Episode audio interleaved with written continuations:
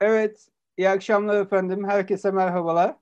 E, Altınbaş Üniversitesi tarafından düzenlenen çarşamba buluşmaları kapsamında e, yeni bir programla daha sizlerle birlikteyiz. Bugün e, çok değerli iki genç meslektaşımızla birlikte, iki avukat meslektaşımızla birlikte yeni avukat olmak başlığı altında avukatlık mesleğine yeni başlamış olan meslektaşlarımızın yaşadığı sorunları, bu sorunlara ilişkin olarak olası çözüm önerilerini ve avukatlık mesleğinin geleceğine ilişkin e, ortaya çıkan güncel gelişmeleri birlikte değerlendireceğiz. E, ben e, bugün bizlerle birlikte olan e, İstanbul Barosu Genç Avukatlar Merkezi Yönetim Kurulu üyesi Sayın Avukat Bahar Topsakal'a ve Avukat Hakları grubundan e, Sayın Avukat Deniz Engür'e e, davetimizi kabul ettikleri için içtenlikle teşekkür etmek istiyorum. Hoş geldiniz arkadaşlar. Hoş bulduk ee, hocam. Biz teşekkür ederiz. Hoş bulduk hocam. Çok teşekkür ederim. Biz de nazik davetiniz için teşekkür ediyoruz. Ben teşekkür ediyorum. Şimdi önce Bahar Hanım sizden başlayalım isterseniz. Bir kısaca kendinizi tanıttıktan sonra avukatlık mesleğine nasıl intisap ettiniz, nasıl bir başlangıç yaptınız? Özellikle öğrenci arkadaşlarımız bunu merak ediyorlardı. Böyle bir giriş yapalım müsaadenizle. Tabii ki hocam. Ben bir tekrardan öncelikle teşekkür etmek istiyorum. Bu çarşamba buluşmaları kapsamında böyle bir etkinlikte bulunmak bizim için onur verici. Sizinle birlikte aslında, sizin isminizle birlikte bir etkinlikte bulunmak bizim için onur verici. Çok Öncelikle teşekkür tekrardan teşekkür ederim.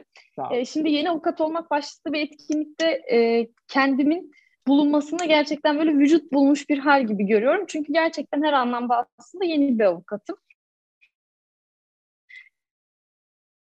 Ee, süreci baştan alıp 3 yılında Beykent Üniversitesi'nde tam burs iş yapmıştım. Ee, akabinde 2017 yılında da Beykent Üniversitesi'nden birincilikle mezun oldum.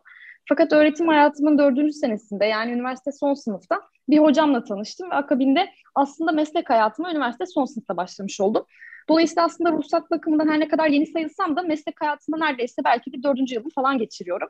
E, çok da yoğun çalıştığım bir e, dönem oldu bu dört yıl benim için. Dolayısıyla dediğim gibi her ne kadar ruhsat anlamında yeni olsam da meslek ben 4 senedir bu sektörün içerisindeyim. Hı hı. Ee, akabinde 2016 yılında başladığım bu ofis hayatı yaklaşık 2,5-3 sene sürdü ve ben 2020 yılının Ağustos ayında artık e, oradan ayrılarak kendime yeni bir sayfa açmak istedim ve çok değerli dostumla birlikte yeni orada tanıştığım bir dostumla birlikte bir ofis açtım. 2020 yılının Ağustos ayından beri aslında başka bir sayfaya geçmiş oldum ve yeni avukat olmanın e, adımlarını aslında burada birazcık daha böyle e, görünür şekilde hissetmiş olduğumu düşünüyorum. Çünkü bir yerde aslında hem bağlı çalışmanın ne demek olduğunu öğrendim. Aynı zamanda bir ofisi nasıl ayakta tutabiliriz? Bunu da 2020 yılının Ağustos ayından beri tecrübe ediyorum ve hala da tecrübe etmeye devam ediyorum. E, bu kapsamda 2020 yılının Ağustos ayı benim için aslında avukatlıkta çok daha bir yeni dönem başlangıcı diyebilirim. Hem yeni sorunları görmüş oldum hem bu sorunlara nasıl çözüm getirebilirim onu deneyimlemiş oldum. Ve daha fazla da aslında ilerleyen süreçte deneyimleyeceğimden yüzde yüz eminim. E, bunu ilerleyen safhalarda birazcık daha konuşuruz zaten. En azından kendimi tanıtma noktasında şu an bunları söyleyebilirim. Çok teşekkür ederiz Bahar. Ee, evet sevgili Deniz, iki cümleyle senden rica edebilir miyiz? Bir kısa özet geçebilir misin lütfen? Hay hay. Ee, ben Bahçeşehir Üniversitesi Hukuk Fakültesi mezunuyum. 2014 ee, yılından beri de aktif avukatlık yapmaktayım. Ee, ben hiç bağlı çalışmadım. 2014 yılından beri de serbest çalışıyorum. Biraz da zorunluluktan oldu aslında. Ee, dolayısıyla ben e, yeni bir avukatın e, hiç bağlı çalışmaksızın yeni kendi ayaklarının üzerinde nasıl durması gerektiğini herhalde ben iyi anlatabilirim diye düşünüyorum genç meslektaşlara ve meslektaş adaylarına. E, o yüzden de çok kısa tutayım. E, ben e, teşekkür ediyorum. Yayında da devam edeceğiz zaten konuşmalara. Tamam, teşekkür ederim. Şimdi Bahar'ın konuşması sırasında benim dikkatimi çeken bir husus vardı. Bahar dedi ki ben henüz hukuk fakültesinde öğrenciyken, henüz mezun olmadan önce işte bir vesileyle bir hukuk bürosunda çalışmaya başladım ve orada devam ettim. Aslında bu konudaki ikinizin de düşüncesini merak ediyorum arkadaşlar. Deniz senin böyle bir tecrüben oldu mu bilmiyorum ama senin görüşün benim için de önemli. İkinizin de görüşü. Yani e, e, buyur lütfen bir şey söyleyeceksin sanırım. Ha yok siz bitirin hocam ben tamam. o, öyle başlayayım. Sorum şu yani sizce özellikle hukuk fakültesi öğrencilerine e, bir öneride bulunmak durumunda olsanız fakülte yıllarında, öğrencilik yıllarında e, yaz stajı olabilir ya da dönem içerisinde part time olarak bir hukuk bürosunda çalışarak uygulama deneyimi kazanmayı mı önerirsiniz? Yoksa fakülte yıllarında yalnızca derslere ve akademik gelişime odaklanıp mesleki gelişimi ancak stajla birlikte başlatmalarının mı daha yararlı olacağını düşünüyorsunuz? Bahar e, senden başlayalım istersen. Benden başlayalım. Hocam şöyle, e, ben dördüncü sınıfın ikinci ayında çalışmaya başladım. Dördüncü sınıfta ben e, ceza genel derslerine giriyordum. İkinci sınıftaki ceza genel derslerine ki ceza geneli AA ile vermiş olmama rağmen ceza hukukuna olan ilgim o senelerde başlamıştı. Ben de o yüzden alt dönemin derslerine giriyordum. Böylelikle de e, o dönemki işverenimle tanışmış oldum ve bu e, vesileyle mesleki hayatıma da başlamış oldum. E, ben çok yoğun bir mesleki staj geçirdim. Dördüncü sınıfta da öyle resmi staj döneminde de aynı şekilde çok yoğun dönemler geçirdim. E, sabahlara dörtlere beşlere kadar ofiste kaldığım birçok gün oldu. E, sekizlere dokuzlara kadar neredeyse haftanın dört beş günü çalışıyordum. E şimdi aslında bu benim için çok bıçak sırtı bir soru. Yani e, genç meslektaşlara öneri verirken o yüzden çok dikkatli davranmaya çalışacağım. Ama bu kesinlikle bir A şıkkı ya da B şıkkı seçiniz şeklinde bir öneri olmayacak. Önce söylemek isterim. Neden? E, çünkü ben aynı zamanda hakimlik savcılık sınavına da hazırlanmıştım o dönem. E, haftanın beş günü benim plan ve programım şu şekildeydi. E, haftanın üç günü okula gidiyordum. Diğer geri zamanlarda vakti. Hakim kurs diyordum. Sabah 9'dan akşam 7'ye kadar da kurstaydım. Benim haftamın 7 günü hukukla iç içeydi ve içim dışım hukukta olmuştu. Şu an geri dönüp baktığımda kesinlikle bu hızlı e, ve yoğun sürecin bana çok şey kattığından çok eminim. E, gerçekten beni hem mesleki anlamda hem sosyal anlamda hem de hukuki düzenin İstanbul'da nasıl yürüdüğü bağlamında çok geliştiren bir süreç oldu. Ama aynı zamanda şunu da söylemek gerekir ki bu beni çok da yoran bir süreçti. Yani ben hem fiziksel anlamda hem de ruhsal anlamda bu kadar yoğun bir çalışmayla aslında kendimi birazcık da yormuş oldum. Ee, bazen arkadaşlarımla konuşurken şunu söylediğimi fark ediyorum. Sakın çalışmayın, sakın bunu yapmayın. İşte hayatınızın en güzel dönemlerini bu şekilde geçirmeyin. Üniversite çok özel bir dönem bence. Ben şu an geri dönmek için her şeyimi verirdim. Eminim sizler de öylesinizdir. Yani böyle bir dönemi bu kadar sıkı bir çalışmayla geçirmek aslında bazı yönlerden zararlı. Bu kapsamda kişinin hayattan ne beklediğiyle de bağlantılı olarak eğer hayatı birazcık daha yavaş ve e, hızlı yaşamak istemiyorsak bence dördüncü sınıfta böyle bir serüvene atılmak çok da makul ve mantıklı değil. Çünkü zaten o dönem öğrenecekleri staj döneminde öğreniyor. Ama işin diğer bir boyutu ise şu, e, mesleki staja başladığımızda eğer gerçekten bizimle birlikte çalışan, bizimle birlikte aynı yerde çalışan e, meslektaşlarımız bizden bir adım öndeyse o zaman da aslında birazcık mesleki yetersizlik gündeme geliyor. E, bu yönden de eğer öğrencilik yıllarınızda çalıştıysanız o zaman siz onlarla biraz eşit başlıyorsunuz. Bu konuda aslında dediğim gibi bıçak sırtı hem avantajları var hem de dezavantajları var. Ben hayatımda avantajlarını kesinlikle yaşadım. E, bir adım öndeydim e, diğer stajyer arkadaşlarımdan. En azından ben kendimi öyle düşünüyordum. Ama dediğim gibi dezavantajları da var. Çok yoruldum, çok yıprandım. Ama yine ne olsa yine yaparım. Tamam, güzel. Evet, sonuç cümlesi önemliydi. Deniz sen ne dersin bu konuda? Ee, hocam evet. benim e, çalışmalarım kısa süreli oldu ama benim şöyle bir çalışmam oldu. Ben yaz stajı da yaptım.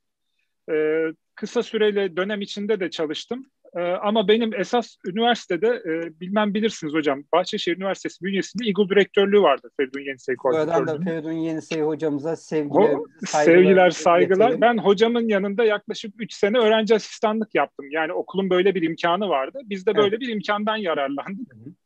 E, ben aslında okulun içinde çalışıyordum. Yani akademik bir dünyanın içindeydim. Bu ama dışarıda bir büronun içinde yaz stajı yapmak ya da büroda çalışmak gibi bir şey değil.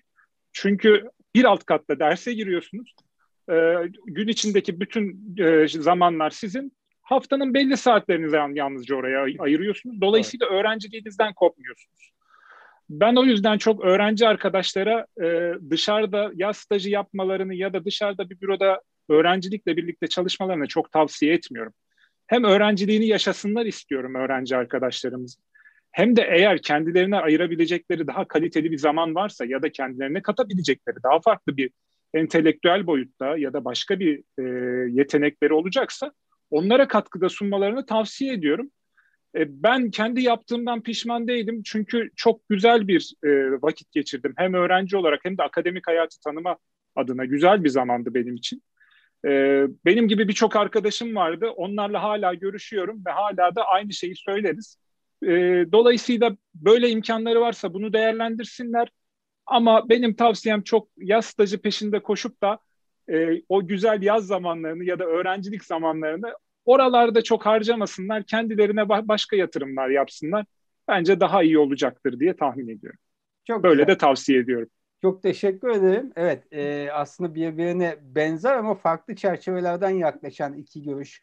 E, dediğiniz gibi arkadaşlar bu aslında biraz insanın kişiliğiyle, karakteriyle çok ilgili zannedersem. Kimi insanlar bu konuda hakikaten daha ilk gençliğin daha girişimci, daha atılgan, daha hayata atılmak için hevesli oluyorlar. Kimisi ise daha ziyade o anın e, keyfini çıkartmak, o anı anlamlandırmayı tercih edebiliyor. Herkes kendi kişiliğiyle bağlantısı olarak böyle bir tercihte bulunmak noktasında özgür elbette. Benim e, az önce siz konuşurken aklıma takılan bir başka husus oldu. Şimdi şeyin üzerinde konuşacağız. E, Deniz'in açtığı çerçeve çok güzeldi. Yani kendinize yatırım yapın, kendinizi geliştirin. Ben biraz bundan açıkçası e, siz bunu rahatlıkla söylersiniz de benim gibi orta yaşlar bunu söyleyince şık olmuyor. Böyle yukarıdan EKB bir hava şey yapıyormuş gibi söyler misiniz ona e, üstencil bir dille ifade ediyormuş gibi oluyor. Onun için ben mümkün olduğunca ondan kaçınmaya çalışıyorum. Şunu yapın, bunu yapından ziyade kendi yaşadıklarımı, kendi hatalarımı daha çok paylaşarak ona uygun olarak bunları dikkate alın lütfen demeyi tercih ediyorum. Fakat sizin ikinizden de şu henüz daha o safhayı çok yeni geçtiğiniz için fakültedeki son sınıfta olan veya öğrenci olan arkadaşlarımız ya da staj aşamasında olan stajını yeni bitirmiş arkadaşlar. Bir fark yaratmak için neler yapmalılar sizce? Bunu bir donduralım. Ben öncesinde şunu sormak istiyorum. E, Deniz şöyle bir paragraf açtı. Ben dedi hiç bağlı avukat olarak çalışmadım. Bahar da tam tersine dedi ki ben öğrencilikten sonra bağlı avukat olarak çalıştım. Sonrasında çok yeni kendi kanatlarımla uçmaya karar verdim ve bu yolda adım attım. Şimdi bu çok kritik arkadaşlar. Ve fakülteden mezun olan her öğrenci staj aşamasından itibaren bu ikileme düşüyor. Yani bir biçimde imkan yaratabildiği takdirde stajını bitirmiş olan bir genç avukat. Az önce Bahar'ın ifade ettiği gibi, Deniz'in tecrübe ettiği gibi denize atlamalı mı? Yani direkt kendi kanatlarıyla uçmaya başlamaya yoluna mı gitmeli? Yoksa belirli bir süre, bu bazen iki yıl, bazen üç yıl, bazen de arkadaşlar o sarmalın içinde kalıp çok daha uzun süre devam edebiliyor e, tecrübeli bir avukatın yanında oturmuş bir hukuk bürosunda deneyim mi kazanmalı? Siz hangisini önerirsiniz genç arkadaşlar? Ben başlayabilir miyim hocam? Tabii ki. Şimdi ben bunu acı acı yaşadığım için bu durumu özellikle ben başlayabilir miyim diye söz istedim. Şimdi hocam ben askerliğimi yaptıktan sonra e, büromu açtım. Biraz mecburiyetten yani ben o zaman iş aradığımda e, bağlı çalışacak doğru bir büro bulamamıştım. Çünkü bunu da bulmak bir şey, e, bir şans ve yetenek. Yetenek değil özür dilerim şans daha doğrusu bu. Ama ben iyi bir staj dönemi geçirmiştim ve hani kendime de bir özgüvenim vardı. Çünkü ben stajdan sonra yapacağım iş olarak kendime ben kendi büromu açıp hayatımın geri kalanına devam ettireceğim diye bir kere onu aklımda vardı. O benim kesinlikle yapacağım bir şeydi. Ee, ama e, bunun o denize atlamanın en büyük sorunu şu, etrafınızda size yol gösterecek, her anlamda yol gösterecek. Yani bir büro nasıl e, idare edilir? Muhasebe nasıl idare edilir? Giderler nasıl kontrol edilir? Para nasıl istenir? E, dosyalar nasıl tanzim edilir vesaire. Bunları gösterecek bir mentorunuz yoksa siz bunları etrafınızdaki dostlarınızdan, arkadaşlarınızdan veya büyük e, meslektaşlarınızdan sorarak öğrenmeye çalışıyorsunuz kuşkusuz düşe kalka takıla işte birazcık böyle etrafınız e, elleriniz kollarınız çizile çizile öğreniyorsunuz ama öğreniyorsunuz. Ha ben şunun zorluğunu çektim. Keşke bir mentorum olsaydı da bana daha çok yol gösterebilseydi. Hani bu bence kötü bir şey değil. Ee, ama denize atlamanın da şöyle iyi bir yanı var. Ben o zaman çektiğim sıkıntıları şimdi çekmekte belki daha zorluk çek yani bunu göze almakta zorluk çekebilirdim.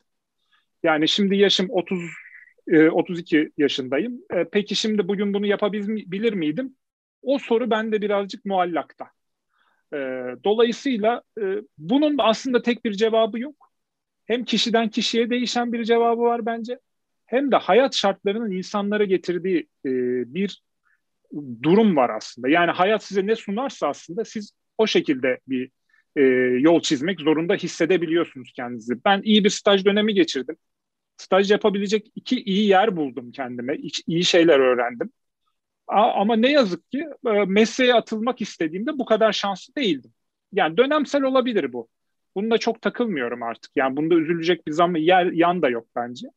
Hatta bu iş arayışlarım bana büromu açmam isteğimi şey yaptı, kamçıladı. Hadi yap dedi en sonunda. Ha benim bir artı yanım da şuydu. Ben hukukçu bir anne babanın oğluyum zaten. Annem de babam da emekli hakim. En azından fikir alabileceğim ya da danışabileceğim iki kişi vardı zaten benim yanımda. Ha bu benim avantajımdı.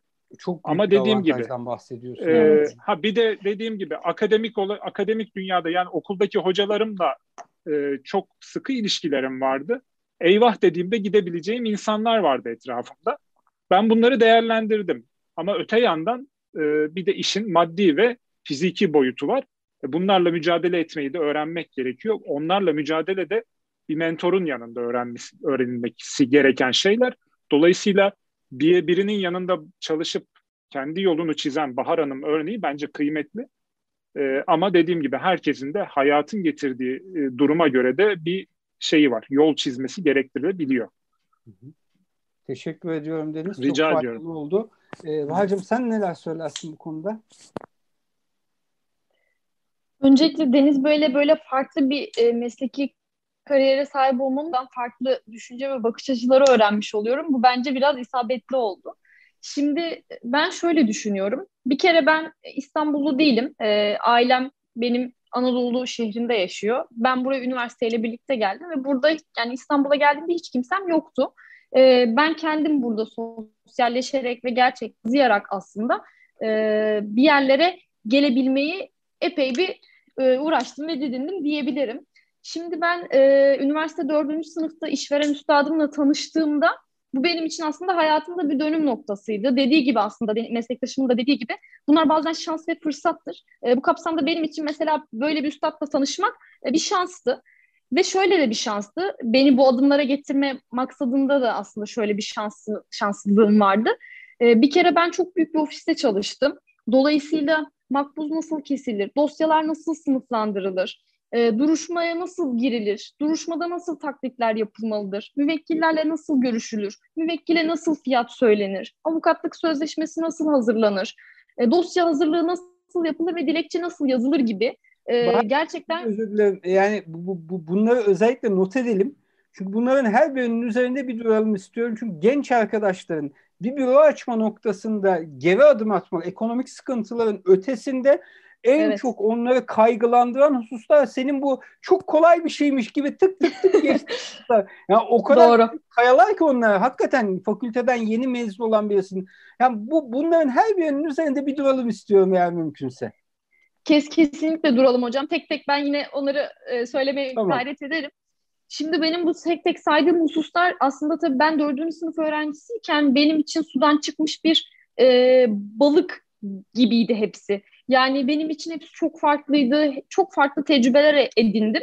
E, dolayısıyla bu tecrübeleri edinmiş olmasaydım e, şu an ofis açmaya cesaret edebilir miydim? Emin değilim. Kaldı ki tabii ki işin bir de maddi boyutu var. Tabii. Ee, birazcık da aslında ben e, bir buçuk senelik bir avukatken e, ofis açmaya cesaret etmiş oldum ve dediğim gibi hani İstanbul'da ailemin bir çevresi vesaire de yok. Benim kendi öyle bir çevrem de yok. Ona rağmen böyle bir cesaretle yola çıktık aslında e, ortağımla birlikte. Dolayısıyla evet e, benim bir işverenle tanışmış olmam aslında ofis açmam bakımından şanstı. Fakat bazı şeyleri de insanlar kendileri yaratır. Buna cesaret edebilmek de bence bu noktada kıymetli.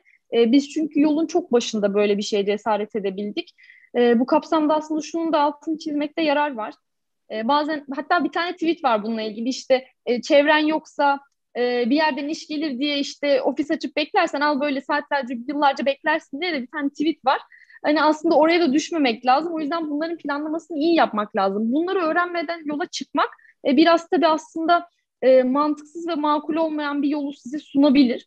Dolayısıyla ben aslında gerçekten bunları en azından bir tık öğrenebildiğimi varsayabildiğim için böyle bir şeye cesaret ettim. Ee, eğer bunları bu kadar öğrenmiş olmasaydım ya da öğrenmiş olduğumu düşünmeseydim e, sanırım böyle bir yola girmek e, çok da mantıklı olmayabilirdi. Birazcık cesaret işi. Bir de şunu aslında e, önemli altını çizmek istiyorum şu hususun. Ben böyle bir şey genç yaşımda deneyimlemek istedim. E, benim daha önce çalıştığım büroda birlikte iş yaptığım üstadların çoğu ofisini kapatıp oraya işte yönetici avukat vesaire şeklinde gelmiş olan oraya bir sürü meslektaşım vardı. Ofis kapatmak kesinlikle bir başarısızlık değildir. Çünkü avukatlık aynı zamanda bir ticari yönü, yönü olan da bir iş. Bunu hepimiz biliyoruz.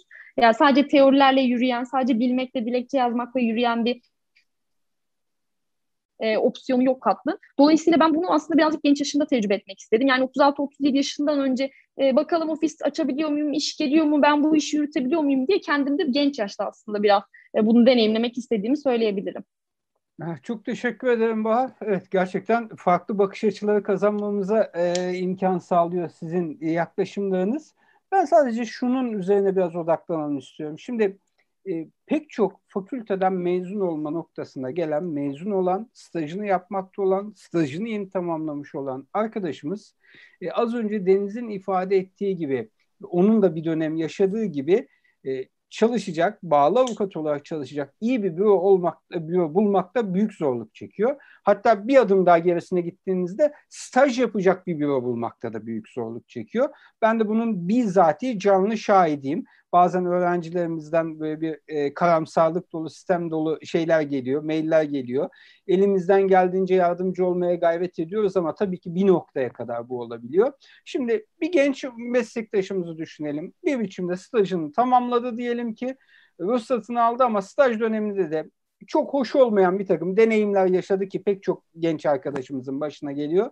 Dedi ki yani ne olursa olsun ben artık bir bağlı avukat olarak çalışmak istemiyorum şeyi e, riski göz alıp kendim bir yazıhane açıp kendi yağımda kavrulmak istiyorum. Şimdi bu genç arkadaşım tamamen şey söyler misiniz? E, tecrübesiz. Yani bir ofisin az önce Deniz'in ifade ettiği gibi nasıl idam, nasıl yönetilir, vergi işleri nasıl çözümlenir, müvekkille ilişkiler nasıl yürayına konulur, gelen bir müvekkili vekaletname alabilmek için nelere dikkat etmesi lazım, nasıl bir ücret e, politikası gütmesi lazım, o ücreti tahsil etmek için neleri yapması lazım. Ya, tüm bunları bir masaya yatıralım istiyorum. Yani şu yayını izleyen bir genç arkadaşım sonradan ileride izlediğinde vesaire ya ben de tam işte şundan e, endişe ediyorum. Sağ olsun bu üstadlarımız bana o konuda bir yol gösterdiler desin istiyorum. Şimdi ilk o ofis açma kararını veren arkadaşımın kararını destekleyecek noktada ona nasıl bir yol haritası çizebiliriz? Yani mesela nerede bir ofis tutsun bu arkadaşımız? Tek başına mı? Arkadaşlarıyla birlikte mi başlasın? Vergi açılışını nasıl yapsın? Muhasebecisiyle nasıl bir ilişkisi olsun? Düzenli gelir elde etme kısmını da en son konuşalım. Özellikle CMK başta olmak üzere evet. o ekonomik sürekliliği sağlamak için genç arkadaşlara nasıl bir e, yol haritası çizebiliriz? Kim başlamak ister? Buyurun Deniz Bey başlasın. Bu konuda daha yıllardır tecrübe edinmiş. Estağfurullah. Yok sizin tecrübelerinizde hoşuma gitti anlattıklarınız. Çok e, güzelmiş yani Bahar Şimdi e, hocam olun, öncelikle ben şöyle bir örnek vereyim. E, elim şu an burada yok ama avukatın artık eskisi gibi kocaman bir yazıhaneye, bir masaya ya da sabit bir yere ihtiyacı yok. Bir laptopu, bir elektronik imzası ve yeterince kaynağı olursa her yer avukatın bürosu. Yani bu çünkü artık Yargıtay kararlarına ulaşmak için Yargıtay Kararları dergisine abone olmanıza gerek yok. Ben çocukken böyleydi. Yığınla Yargıtay, Danıştay Kararları dergileri gelirdi. Ama bütün asistanlığımız onlarla geçti. Fihristler çıkartılır, onların her birinde kararlar aranır vesaire. Bunlara ihtiyacınız yok. Artık tabeladan gelen müvekkil de yok. Yani tabelanızı astığınızda, tabeladan avukat bey ben de geldim böyle böyle bir şey var diye bir müvekkil de, tipolojisi de yok. Bitti o kapıdan gelen Bitti o çoktan bitti. Ben görmedim öyle bir şey. Dolayısıyla artık öncelikle yeni başlayan ve birikime kısıtlı olan bir meslektaş öncelikle masraflarını minimize edecek şekilde başlaması. Çok önemli. bunun için evinde de başlayabilir. Yani evinin bir odasını kendisine ayırabilir. Ya da artık paylaşımda ofis denilen bu plazalarda, kübiklerin içinde ofisler var. E, ofisler. Ee, bu tür çalışma alanları yaratılıyor. Hatta e, Bursa Barosu'nun buna benzer bir hizmeti var. Bir binayı böyle genç avukat arkadaşlara tahsis etmişler. Ee, küçük paylaşımda ofis olarak ikinci bir böyle bir bina tahsisi için hazırlanıyorlar. Deniz sözü ee, kesiyorum. İstanbul Barosu'nun da bu yönde e, ciddi çalışmaları yeni, var. Yeni bir çalışması evet. var. E, ama Bursa Barosu'nunki biraz daha oturmuş olduğu için örneği oradan vermek istedim. Çünkü o tam olarak ideal e, hali o. Fotoğraflarını gördük biz. O yüzden özellikle bahsetmek istedim. E, masraflarını minimize edecek bir şekilde başlaması gerekiyor her şeyden önce. Çünkü dediğim gibi masraflar İstanbul gibi bir yerde, İstanbul için konuşuyorum her şeyden önce. Masraflar maksimum zaten derecede ofis kiralarına yetişmek mümkün değil. Bunun yanında kiralamak da yetmiyor. Stopajı bilmem nesi vesairesi var. Ofisin sadece oturduğu yerden bir sürü gideri var Deniz, zaten. Şunları biraz anlatsana. Şimdi stopajı vesairesi diyorsun da arkadaşlar bunlar bilmiyor hakikaten. Çok da haklı olarak ancak işte ofisi kiraladıktan, sözleşmeyi yaptıktan, işte vergi açılışını yaptıktan sonra üst üste gelen şeylerle gider kalemleriyle abandone oluyorlar. Abandone olacaklar. Nelerdir? Bunları bir anlat ki herkes hakikaten e, önce bir görsün manzarayı ona göre bir e, yöntem belirlesin. Ofisin bir kere kirası. O kira değişkendir. Yani ofisi nerede tuttuğumuza Tabii. göre değişir. Tabii. Onu bir, bir şey diyemem. Ofisin e, sarf giderleri yani interneti, kırtasiyesi, elektriği, doğalgazı, suyu yani bir evin ev ne gider yapıyorsa aynı şekilde bir ofis de bu, bu giderleri yapıyor. Hı hı. Sarf giderleri, 3 ayda bir ödediğiniz muhtasar stopaj vergi vergileri. E, bunlar da gene kira sözleşmeniz ve o zaman kestiğiniz mas faturalar, makbuzlara göre değişen unsurlar. Aklıma gelen şimdi e, sabit giderler aşağı yukarı bunlar. Yalnız bu sabit giderler e, ortalama olarak herhalde bugün için düşünürsek e, bir 6 bin 7 bin liralık toplam bir sabit gideri bulabilir minimumda bahsediyorum evet. bu arada hocam. Yani bu minimum düzeyde. Dolayısıyla bu öyle kolay bir şey değil buna cesaret etmek. Ben nasıl yapmıştım? Ben evde başladım. Sonra e, bir e, müvek daha doğrusu şöyle bir akrabamın dosyalarını almıştım şirketinin dosyalarını. Onlar o e, büroda oturmuyorlardı. Ben gittim o büroya oturdum. Orada devam ettim. Sonradan kendime bir başka bir yer açtım. Yani böyle bir kademe kademe gittim aslında. Dediğim gibi masrafları minimize minimize ede ede fırsatları değerlendire değerlendire bir kendime bir şey yol yarattım. Ha bir diğer unsur şu tek başına çalışan biri için. Bu arada tek başına çalışmak birkaç kişiyle birlikte çalışmaktan her zaman çok daha zor. Çünkü sizi kompanse edecek birileri yok. Masrafınızı paylaşacak birileri yok. Her zaman tek başınasınız. Ben o yüzden bunu hani dibine kadar yaşadım. Ama arkadaşlarımdan örnek vereyim e, masraf ortağı olarak birden fazla meslektaş bir araya gelebilirler. Bu saydığım masrafları paylaşabilirler. Hatta birbirlerine mesleki olarak da katkı sunabilirler ve destek verebilirler. Yani birbirlerinin duruşmalarına girebilirler. Belki bir stajyerle birlikte çalışıp o stajyeri e, yetiştirebilip e, daha sonra yanlarına katabilirler. E, belki bir ofis çalışanı istihdam edebilirler. Benim hiç ofis çalışanım olmadı. Artık ona da gerek yok bu arada. Bir e-tebligat denen bir sistemimiz var. Zaten artık posta alacak birilerine ihtiyacınız yok. Bütün postalarınız zaten elektronik adresinize geliyor. Benim KEP adresim de var. Resmi yazışmalarımı oradan yapıyorum. E, dolayısıyla e, masraflarını bu şekilde arkadaşlarımız minimize edebilirler. E, bunun yanı sıra tabii ha şunu dediniz az önce hocam. E, CMK step by step gidelim. Başka hani siz sorun ben devam edeyim. Atladığım tamam. bir şey özür dilerim. Ekonomik yani şey gelir kısmını sonra konuşalım. Çünkü işin en önemli kısmı o aslına bakarsanız. Sürekli bir gelir akışı olacak ki tüm tüm bu giderler karşılanabilsin ve avukatlar e, merhale kat edebilsinler. Gelir kısmını konuşalım ama benim şimdi senin sözlerinden çıkardığım en önemli sonuç o işte fakülteden mezun olan yeni stajını bitirmiş arkadaşımızın öyle yüksek kiralar, pahalı mobilyalar ile tek başına böyle bir işe girişmesinin fevkalade yanlış bir tercih olacağı. Kesinlikle. Çünkü eğer cebinizde bir birikiminiz yoksa ya da sizi destekleyecek bir aileniz yoksa e, hani kimin kimin ekonomik fırsatı vardır bunu yapabilir kiminin yoktur. Bu çok şey üstünde takıl, takılacağımız bir durum değil. Yani hayat şartları. Ama eğer kendisini destekleyecek bir maddi e, imkanı yoksa meslektaşımızın ben kesinlikle gidip de bir ofis tutup ofisin e, o e, masrafıyla e, baş ederek e, yaşamasını çok tavsiye etmiyorum. Çok üzücü bir durum. Yani e, şöyle üzücü bir durum. Kişi oturuyor bakıyor ya etrafına bakıyor bir şey kazanmıyorum ama bir şey veriyorum diyor devamlı. Bu çok yorucu e, mental olarak çok yorucu e, ve bir süre sonra da insanları meslekten soğutan bir unsur oluyor. Dolayısıyla dediğim gibi masrafı minimize nasıl edersiniz? Öncelikle ofisini, ofisinize sırtınızda gezdirebilirsiniz. Öncelikle bunu şey yapın, e, bunu düşünsünler bence. Yani bunun esnekliğini düşünsünler. Ben bugün sabah kalktığımda evde de işe başlayabiliyorum. Sabah ofisime gidip ofisimde de işe başlayabiliyorum. Benim için neredeyse hiç farkı yok. Şu an ofisteyim, arkamda kütüphanem var. Bunların hepsi hukuk, hukuk kitabı neredeyse. Dolayısıyla e, yani burada şey yok. Kendinizi sınırlandırabileceğiniz e, ofis diye bir yere tıkacağınız bir alan olmasına gerek yok. Her yer ofisiniz olabilir. Her yer e, mesleğinizi taşıyacağınız bir yer olabilir. Yeter ki kendi çalışma azminizi yaratın burada. Benim ilk tavsiye edeceğim şey bu. Genç meslektaşlarıma, yeni başlayan meslektaşlarıma ama öte yandan bir de e, eğer birkaç meslektaş bir, birbirlerini destekleyebiliyorlarsa hem e, farklı alanlarda çalışabilme imkanları sağlarlar kendilerine hem birbirlerini kompanse edebilirler e, mesleki olarak hem de birbirlerine maddi olarak katkıda bulunup e, birbirlerini destekleyebilirler. Dolayısıyla e, eğer imkanları varsa da e, en az üç kişi falan herhalde bir, bir araya gelsinler ki iyi bir sinerji oluştursunlar diyorum ben şimdi. Tamam. Çok teşekkür ederim. Evet, Rica ederim.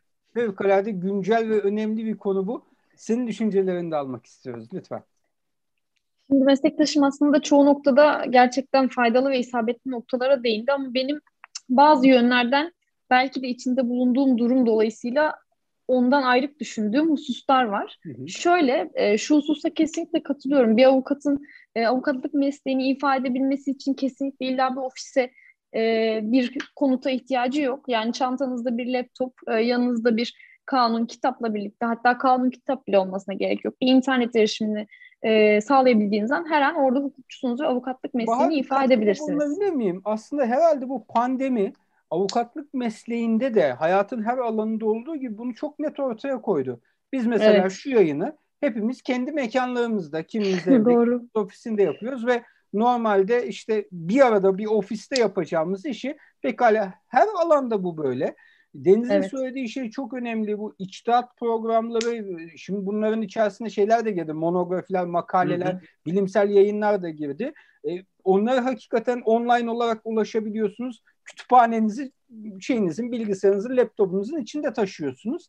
E, bir tek şey var. Toplantı meselesi müvekkille iletişim ki biraz ona değinirseniz sevinirim. Onun için bir ofis. Çünkü biraz da senden onu rica edeceğim yani o müvekkille ilişki de işimizin bir parçası. Evet, Müvekkil evet. size güvenip işini teslim edebilmesi için onda bir güven duygusunu oluşturabilmeniz için bir şekli unsura da ihtiyaç var. Ha bu nasıl tamamlanır? Evet ben de tam aslında bu yönden zaten ayrık düşündüğümü söyleyecektim. Belki tabii bu benim daha önce çalıştığım yerde edindiğim tecrübelerden kaynaklı bir düşünce farklılığı da olabilir. E, biz ortalama e, böyle ortalama iyi diyebileceğimiz bir ofis açabilecek kadar para biriktirip aslında yola öyle çıktık. Ee, kendi çapımızda da böyle e, bayağı böyle kendimize yaraşır ve yakışır bir ofis kurmaya özen gösterdik. Bu kapsamda aslında mesela e-ofislerden uzak durduk. Niyesine şimdi şöyle geleceğim. E, ben şuna kesinlikle inanıyorum. Müvekkil bir kere e, kesinlikle vitrinden etkileniyor. Ben daha önce çıktığım yerde edindiğim tecrübelerden ve 2020 Ağustos'tan beri e, kendi ofisimde edindiğim tecrübelerden bunu kesinlikle kanıksıyorum. Bence e, bu Türk milletinde mi vardır onu bilmiyorum ama bence vitrin önemli. Var. Maalesef var. önemli. Yani bu var. bence yatsınmayacak bir gerçek. Bunu hepimizin kabul etmesi gerekiyor. Siz e, teoride mükemmel olsanız dahi hatta uygulamada dahi mükemmel olsanız dahi biraz vitrininizin de olması gerekiyor. Çünkü dediğim gibi avukatlık aynı zamanda birazcık da ticari bir meslek. Bu kapsamda ben müvekkillerle görüşmede ofisin önemli olduğunu düşünüyorum.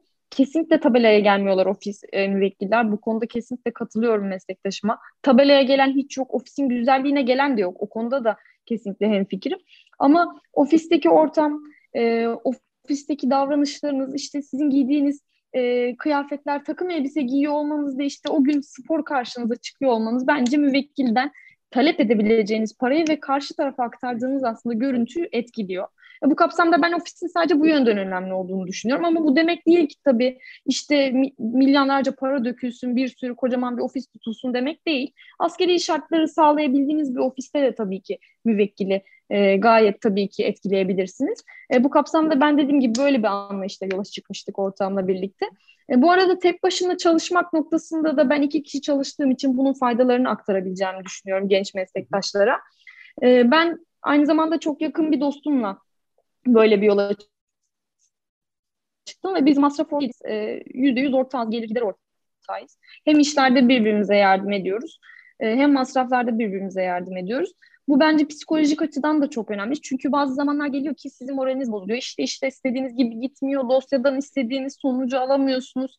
İşte uğraşıyorsunuz, dinliyorsunuz vesaire. E burada hüznü paylaşıyorsunuz. E bazen çok güzel sonuçlar alıyorsunuz. Müvekkili oluyor. O zaman gidiyorsunuz onu onunla birlikte kutluyorsunuz. Yani işler paylaşımı noktasında da bence iki kişi çalışıyor olmak e, bence bir avantaj.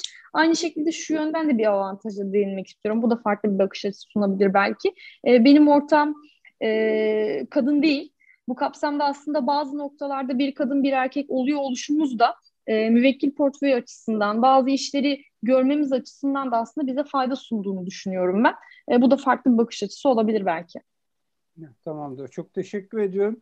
Ya bu aslında ikinizin de belirttiği bu halının altını çizdiği bu hikaye maalesef bir gerçek. Yani bizim ülkemizde ye köküm ye anlayışı hep vardı. Çok enteresan da mesela ben e, şeyde öğrencilerimden falan görüyorum bazen. Aile desteği böyle zamanlarda ortaya çıkıyor. Mesela şimdi ailenin ekonomik imkanı varsa kocaman bir büro işte arkadaşın altında son model bir otomobil vesaire falan. Fakat ya avukatlık bundan bu görüntü tamam tamam da avukatlık bundan ibaret değil ki. Tamam değil. müvekkilin gözünü boyadınız. Adam size evet. işine emanet etti. Ondan sonrası şimdi evet. biraz buna odaklanalım isterseniz. Yani çünkü pek çok genç arkadaşımız bu söylediğim örnekten yoksun. Yani ezici çoğunluğunun böyle bir imkanı yok. Fakülteden mezun oldu staj döneminde bir takım sorunlar yaşadı veya ilk avuç dedi ki ben bağlı avukat olarak çalışmak istemiyorum başlayacak. Bir buradan çıkartacağımız sizin söyleminizden e, kesinlikle tek başına bir işe kalkışmak yerine güvendiği insanlarla birlikte omuz omuza hareket etmesi gerekiyor. İki, e, şeyi ekonomik giderleri minimize ederek e, nasıl meslekte ilerleyebilirim bunu e, önlemi, şey, öne alarak hareket etmesi gerekiyor. Ve üç, para kazanması gerekiyor. Şimdi de en önemli noktaya geldik. evet. Şimdi sevgili Deniz, yeni başlayan genç bir arkadaş. Büro giderleri var, yaşam giderleri var. Artık ailesinden ayrı bağımsız hepimizin yaşadığı kendi ayaklarının üzerinde durmak istiyor. Bu genç arkadaş nasıl para kazanacak avukatlıkta? Yani hakikaten dürüstlükten ayrılmadan avukatlık mesleğinin vakarına uygun hareket ederek yani hayatını nasıl idame ettirecek? Mevcut olanlar ne? Ve bir de ikinizden de şunu da istirham ediyorum. Neler bunlara eklenmeli? Ayrıca neler olmalı? Buyurun lütfen.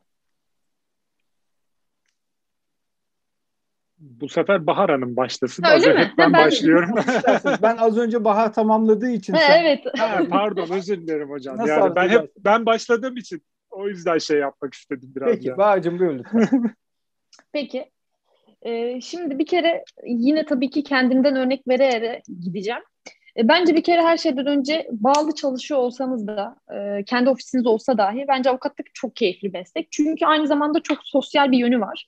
E, biz diğer e, meslek grupları gibi, bir mühendis gibi, bir doktor gibi değil, gerçekten sosyalleşme sürecinde bir meslek grubuyuz ve bence bu çok güzel bir şey. Bu evet. hem bize arkadaşlar kazandırıyor hem de aynı zamanda müvekkil çevresi kazandırıyor. Güzel. Bu birinci aşama. Ee, bu kapsamda ben e, sosyalleşmenin ve çevre edinmenin çok önemli olduğunu düşünüyorum. Bunu nasıl yapabiliriz? Hı. Bu tabii böyle zorlamayla falan yapılacak bir şey değil. Birazcık da aslında e, insanın kendi karakterinde ve yapısal düzeyinde de olması ve oturması gereken bir şey ama bunu nasıl yapabiliriz? Şimdi eğer bu mesleği ifade edeceksek çünkü hele hele de yarın öbür gün bir ofis açmayı planlıyorsak e, mutlaka bir çevremiz olması gerekiyor. Ben ilk aşamada şuradan örnek verebilirim. E, ben e, okulda çok fazla hocalarla iletişim kurardım. Ee, işte onlarla gidip sürekli sohbet ederdim, çay kahve içerdim. Mezun olduktan sonra hala sürekli hepsinin hem ofisine gidiyorum, hala belki iki haftada bir okula ziyarete gidiyorum. Bu kapsamda okuldaki hoca çevremi e, böyle edindim aslında. Bu kapsamda her ne kadar bazı öğrenci arkadaşlar da şey oluyor işte sınavı bitireyim geçeyim, işte testimi işaretleyeyim bitireyim gibi düşünce oluyor. Ama ben üniversite hayatımı böyle kullanmadım. Gerçekten hocalarla bazı hocalarımla arkadaş gibi bazı hocalarımla gerçekten büyük bir saygı ve sevgi çerçevesinde e, kurduğum iletişimler oldu. Bunların bana geri dönüşü şu an yeni yeni oluyor tabii ki. Yeni ofis açtıktan sonra. E, bana dosya paslayan hocalarım gerçekten de oldu. Sürekli beni arayıp soran bazı konularda fikir danışan hocalarım oluyor ve bu beni çok mutlu ediyor. Bu kapsamda en azından öğrenci arkadaşlarımız için şunu söyleyebiliriz. Yani sosyalleşmeye şu andan itibaren başlamalılar. Çünkü bu bizim mesleğimizin kesinlikle bir kuralı. Yani ya Bahar, böyle söylüyorsun şimdi bütün öğrencilerimi beklenti içerisinde Hasan Hoca bana iş gönderecek diye yapma gözünü seveyim. evet öyle gibi oldu ama bu bu sadece tabii ki para noktasında Keşke değil. Sosyalleşme imkanımız olsa herkese yardımcı olabilsek ama tabii. zaman zaman evet elimizden geldiğince genç arkadaşlara yardımcı olmaya e, imkan olduğunda mutlaka bir şeyler yapmaya çalışıyoruz. Yani o, evet. o gereken de bir şey. Peki Kesinlikle. yani müvekkil çevresine erişmek noktasında neyi tavsiye edersiniz? Müvekkil çevresine erişmek noktasında bir kere e, bazen insan e, içinde bulunduğu maddi ve manevi durumdan kaynaklı kısa vadeli hesaplar peşine düşüyor. Bu hepimizin e, mutlaka yaptığı hatalardan biridir. Yani e, işte bugün üç kuruş kazanayım da yarın kazanmasam da olur gibi bir mantalite bazen bizi e, hatalara götürebiliyor. Evet. Müvekkil çevresi bakımından da bence biraz buna dikkat etmek gerekir. E, çünkü bugün işiyle e, yüzde yüz ilgilendiğiniz, güven telkin ettiğiniz ve başarılı ya da başarısız olsa dahi süreci iyi yönettiğiniz bir müvekkil e, size yarın öbür gün bir müvekkil getirebiliyor. Bu kapsamda ben bir müvekkilin o müvekkil getirebileceğini düşünüyorum. O yüzden her müvekkil aslında e, azami oranda dikkat ve özen göstermek gerekiyor. Yani aldığınız para tabii ki önemli. Kesinlikle ama her işinize aynı oranda önem gösterirseniz yarın öbür gün o verdiğiniz eşit önem size başka müvekkil çevreleri getirecektir. E tabii yani işte mesela baroda e, faaliyetler göstermek, onun dışında yeni oluşumlara imza atmak da bu kapsamda önemli. Mesela işte sosyal medyada belki bilenler bilen arkadaşlarımız vardı işte. Biz Ceza Hukuku Akademisi diye bir oluşum kurduk. E, yani bu aslında bizim gerçekten bir gün oturup hatta bir pandemi döneminde böyle Zoom aracılığıyla oturup konuştuğumuz bir şeydi ama biz bunu bir şekilde faaliyete döktük. İnşallah ileride de daha iyi şeyler yaparız. E, bu tarz şeylerle de aslında insanlar müvekkil çevresi edinebiliyorlar. Burada insanlar size geri dönüş yapıyorlar. E, ceza hukuku alanında mesela biz bazı yerlerden geri dönüşler aldık. E, böyle böyle insanlar yani kendileriyle aslında e, nasıl söylesem zorlaya kazıyarak bir şekilde müvekkil çevresi Tabii. edinebilirsiniz. Dişinle tırnağını yani. kazıyarak.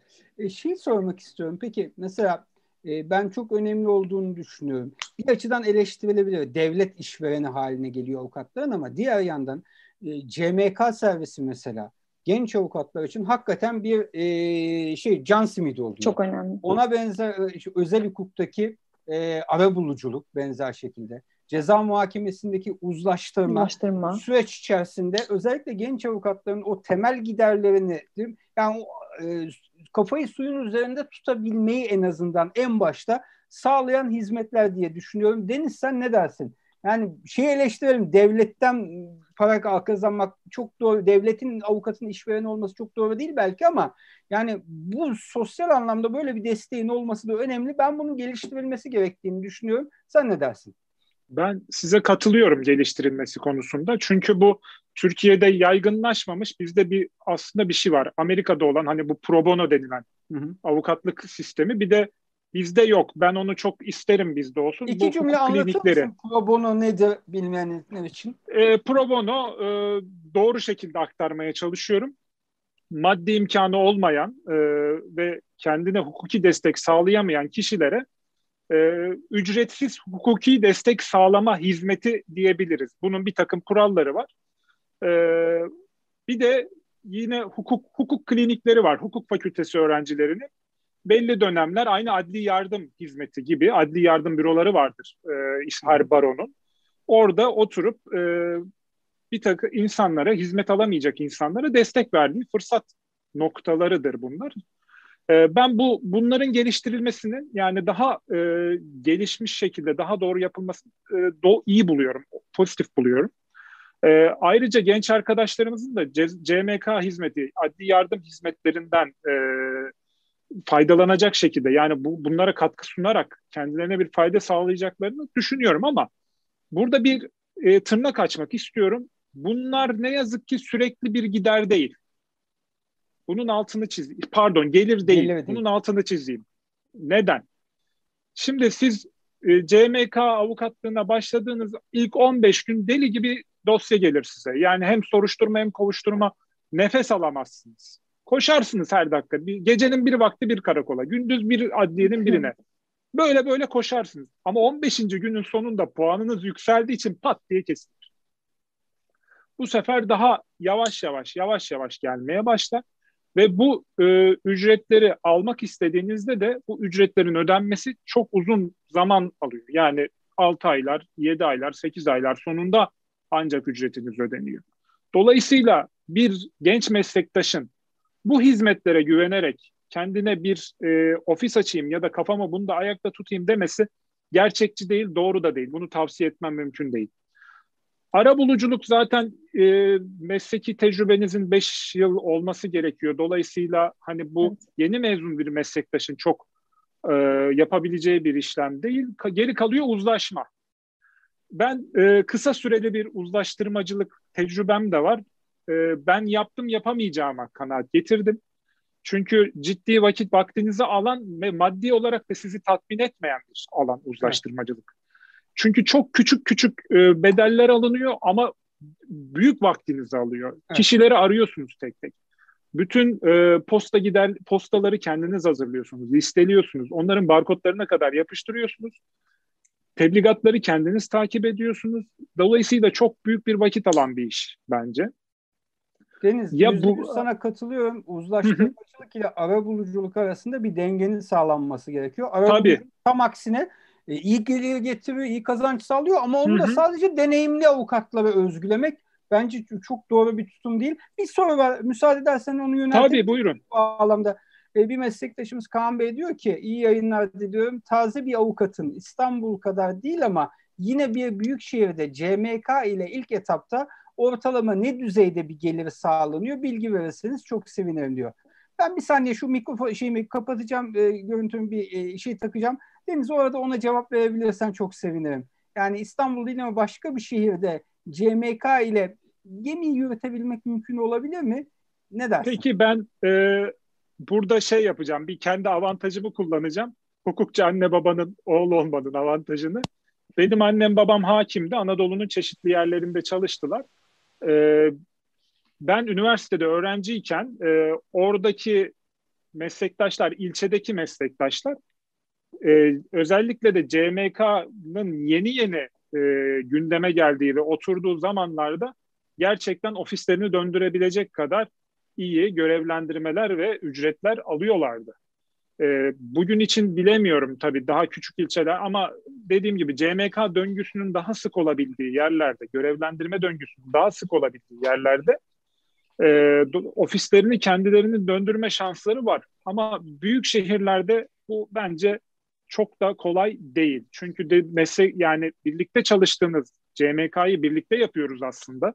Başka meslektaşlarla paylaştığımız için e, siz o döngünün size kadar gelmesi vakit alıyor. Vakit aldığı için de o dön hani oradan bir gelir elde etmeniz, düzenli bir gelir elde etmeniz çok zor. Yani buna güvenerek e, çalışmak çok gerçekçi değil. İnsanları hayal kırıklığına uğratabilecek bir e, şey. O yüzden hani Anadolu'daki bir ilçede meslek mesleği e, ifa ediyorsa meslektaş e, olabilir. Bunu e, yapabilir. Ama İstanbul, Ankara ya da İzmir gibi meslektaşın çok e, CMK'ya talip olan meslektaşın çok olduğu bir yerde bu döngüyü sağlamak bence çok daha zor. Tamam, teşekkür ederim. Ee, o zaman şöyle... Ben de bir hususa değinebilir miyim hocam? Tabii ki lütfen, lütfen Bahar. Lütfen Bahar. Özellikle Deniz Bey'in söylediği bir hususla ilgili görüş beyan edeceğim. Çünkü o muhtemelen birazcık daha 3-4 sene önce belki CMK yapmıştır diye tahmin ediyorum. E ben tabii birazcık daha güncel zamanda yaptığım için ödemelerle ilgili aslında bir şey söylemek istiyorum. Artık ödemeler e, bir ayda yapılıyor. Bu gerçekten bence çok güzel bir şey. Yani geçen ay makbuz kestiyseniz bir ay içerisinde hemen size ödemeyi yapıyorlar. Bu bence çok olumlu bunu konuşmak lazım. Ama tabii ki Deniz Bey şu noktadaki yüzde yüz katılıyorum. Yani sadece bu gelire güvenerek ofis açmak hiç de makul ve mantıklı değil. E ama yani az da bir gelir sayılmaz. Özellikle kovuşturma ücretleri, ağır ceza ve çocuk ağır ceza vesaire gibi e, tarifeler az ya da çok sizi e, idare eder. Ama kesinlikle bu ofis açmak için öyle bir motivasyon kaynağı olmamalı. Ama bence mutlaka yapılmalı çünkü tecrübe de katıyor size. E, evet. Değişik insanlar görüyorsunuz. Bazen o insanların çevresinden de size iş geliyor. Bunu benim deneyimleyen meslektaşlarım oldu. Ben henüz deneyimlemedim ama özel dosyaya çevirebildiğiniz alanlar da oluyor. Bu kapsamda bence CMK yeni bir avukatın mutlaka deneyimlemesi gereken bir süreç. Ha, ben Bahar Hanım'a bu konuda katılıyorum. Ee, şöyle eğer bir e, ceza avukatının yanında çalışmıyorsanız ya da bu konuda bir çalışan bir yerde staj yapmamışsanız CMK gerçekten çok kıymetli bir bilgi sağlıyor size, tecrübe sağlıyor. Hani işi mutfağında öğrenmenin en e, şey yeri hani dibine kadar yaşadığınız yer. Çünkü cezaevine gidiyorsunuz. Evet. Ee, soruşturma aşamasında ifadelerde bulunuyorsunuz. Kovuşturma Karakola aşamasında aktif müdafilik bunu yapıyorsunuz. Bunlar gerçekten çok kıymetli tecrübeler. Ben hani bir buçuk senedir falan yeni görev almıyorum. Eski görevlerime devam ediyorum. Bir buçuk senedir pek görev almayı tercih etmiyorum. Elimdekileri eritmeye çalışıyorum. Bu arada Bahar Hanım'ın uyarısı benim için iyi oldu. Elimdeki makbuzları keseyim bari. Onları da eriteyim. Ee, yani bunlar şey e, çok kıymetli tecrübeler. Bunlar yapılsın. Mutlaka yapsın arkadaşlarımız. Bu eğitimleri de alsınlar. E, ama e, hani buna bel bağlayıp da avukatlık yapmasınlar. Yani bundan elde edecek gelirle mutlu olacaklarını ya da kendilerini döndüreceklerini düşünmesinler. Bu ancak iyi bir tecrübe ve bir miktar da gelir kazandırır bizlere ama hani karnımızı doyurabilir belki en fazla ama evet. geri kalanını ne yazık ki şey yapamaz. E, kompanse edemez. Onu destekleyemez ne yazık ki. Anladım. Peki. Çok teşekkür ediyorum. Şimdi biraz şey barolara konuşalım mı? Yani çünkü bu iş sıkıştıkça e, avukatlık mesleğinin sorunları arttıkça e, barolara yönelen eleştirinin de dozu artıyor. E, fakat netice itibariyle biliyorsunuz yakın dönemde e, bir takım enteresan gelişmeler oldu. Çok işin siyasi boyutuna girmek istemiyorum. Aslında istiyorum da istemiyorum bu çoklu baro hikayesi vesaire. Yani hiç avukatlık mesleğinin e, özüne ilişkin gerçek sorunlarla hiç alakası olmayan yani mesleğin sorunlarına hiçbir çözüm getirmeyen bir takım değişiklikler yapıldı. Hayırlısı olsun diyelim. Ama e, şu an avukatlık mesleğinin sorunların özellikle genç avukatların yaşadığı sorunların çözümünde e, barolar e, çok eleştiriliyorlar. E, bu eleştirilerin sizce haklılık temeli var mı? Barolar şu an yapmadıkları neyi yapabilir veya şu an yapmakta oldukları neyi daha iyi yaparlarsa genç avukatlara daha fazla destek olmuş olurlar. Ne diyorsunuz? Burada ben sözü Deniz Bey'e bırakmayı tercih ediyorum öncelikle. Tamam. Şimdi ben başlayayım o zaman. Az önce aslında bir şeye değindim ben. Mesela barolar, bir Bursa Barosu ve İstanbul Barosu örneği verdik az önce. Genç meslektaşlara bir çalışma alanı yaratmaktan bahsettik. Bence bu kıymetli, çok önemli bir şey bu. Hı hı. E, çünkü genç meslektaşın her şeyden önce ilk giderlerinden biri olan e, kira gelirini, en azın giderini bir kenara koyması bu çok kıymetli bir şey barolar için. Bunun yanında e, şu algı var biraz genç meslektaşlarda. Onu biraz genç meslektaşları da değil. Baroları çok eleştiriyoruz ya. Hani biraz da bur- buraya bakalım. Barolar belediye değil. Yani her hizmetinize koşamazlar. Her şeyinizi yapamazlar. Mevzuattan gereği de yapamazlar. Mevzuat gereği. Ama sizleri destekleyebilirler, arkanızda durabilirler, sizleri daha çok e, cesaretlendirebilirler. E, bugün avukat sayısından fazlalığından dolayı belki ama yeterli derecede bir staj eğitimi verilemiyor yazık. Staj eğitimi verilemediği için de bugün e, belki rastlamışsınızdır, belki rastlamamışsınızdır. E, metrolarda e, avukatlık eğitimi veren dershaneler açılmış durumda. Hani eskiden böyle hakimlik eğitimi veren dershaneler vardı ya. Onun benzeri şekilde e, avukatlık eğitimi verdiğini iddia eden dershaneler var. Otellerde, otel köşelerinde, lobilerinde ya da e, kendi dersliklerinde ya da Zoom üzerinden ders veriyorlar avukatlara nasıl avukatlık yapılacağına dair. Bu avukatlık böyle öğrenilmesi gereken bir şey değil. E, usta çırak ilişkisi burada çok önemli. Nasıl staj yaptığınız çok önemli. Baroların bence her şeyden önce en büyük görevi şu olmalı. Avukat nasıl yetiştirilir? Buna kafa yormalı barolar. Ve meslektaşlar da yani o baroları yöneten, biz yönetiyoruz, meslektaşlar yönetiyor bu baroları. Yöneten meslektaşlar da bu eğitimin kalitesini düzenlemeli. Gerekirse üniversitelerle paydaşlık yaparak bunları bir adım öteye taşımalılar. Çünkü bu eğitimin e, şey e, elbette ki bir pratik yanı olduğu kadar akademik bir yanı da var. Akademisyenlerle birlikte ortak e, dirsek temasıyla bu eğitim verilirse e, bence en azından mesleğe yeni başlayan meslektaşın bilgi açısından biraz daha e, avantajlı hale gelerek bu mesleğe başlamasını sağlayabiliriz. Bunun haricinde e, ekonomik olarak e, belki dediğim az önce bahsettiğimiz şekilde destekleyecek bir takım e, paketler hazırlayabilir. Bunu sadece yerel barolar değil, barolar birliği de destekleyebilir. Nitekim aslında o pul parası, pullardan elde edilen gelir malum e, staj eğitimde staj kredileri için verilen e, bir toplanan bir gelir ama bambaşka yerlere artık kanalize edilebiliyor. E, stajyer avukatları e, daha çok ekonomik olarak bu pul gelirleriyle daha çok destekleyebiliriz. E, bunların yollarını daha kolay açabiliriz. Yani e, onlarca onlarca şey sayabiliriz ama yani benim ilk aklıma gelen şey şun, bunlar. Çünkü e, bugün mesleğe, mesleğe başlayan meslektaşların en çok şikayet ettiği şey bir ekonomi ki pandeminin getirdiği bir ekonomik zorluk daha büyük boyutta bizleri e, karşıladı. Kesinlikle. Yani bir yıldır e, meslektaş mesleğini kaybeden onlarca avukattan bahsediyoruz. Bürolarını kapatan onlarca avukattan bahsediyoruz. Canlarına kıyan onlarca avukattan bahsediyoruz. Pandeminin getirdiği ekstradan daha büyük bir zorluk var zaten. Ee, bir de bu e, bir de bunun yanı sıra zaten zor olan bir mesleğin içindeyiz. Dolayısıyla Barolar Birliği'nde e, daha aktif olarak e, bu meslektaşları çözüm bulacak çözüm yolları aranmalı. Aranacaktır da. Nitekim yerel barolar da bunu yapıyor. İstanbul Barosu da bunu yapmaya çalışıyor ama belli ki yeterli değil. Dediğim gibi ama her şeyden önce staj eğitimine bence daha çok daha iyi bir katkıda bulunmak gerekiyor. Evet. Bilgi olarak avukatları daha çok desteklemek gerekiyor. Ha burada meslektaşlar kendilerine de yatırım yapabilirler. Nasıl bunu yapabilirler? Aynı şimdi bulunduğumuz ortam gibi sadece 15 liraya 20 lira vererek birçok eğitimi bulabiliyor. Online eğitimler var, doğru. Online eğitimleri, spesifik online eğitimlerden bahsedebiliyor.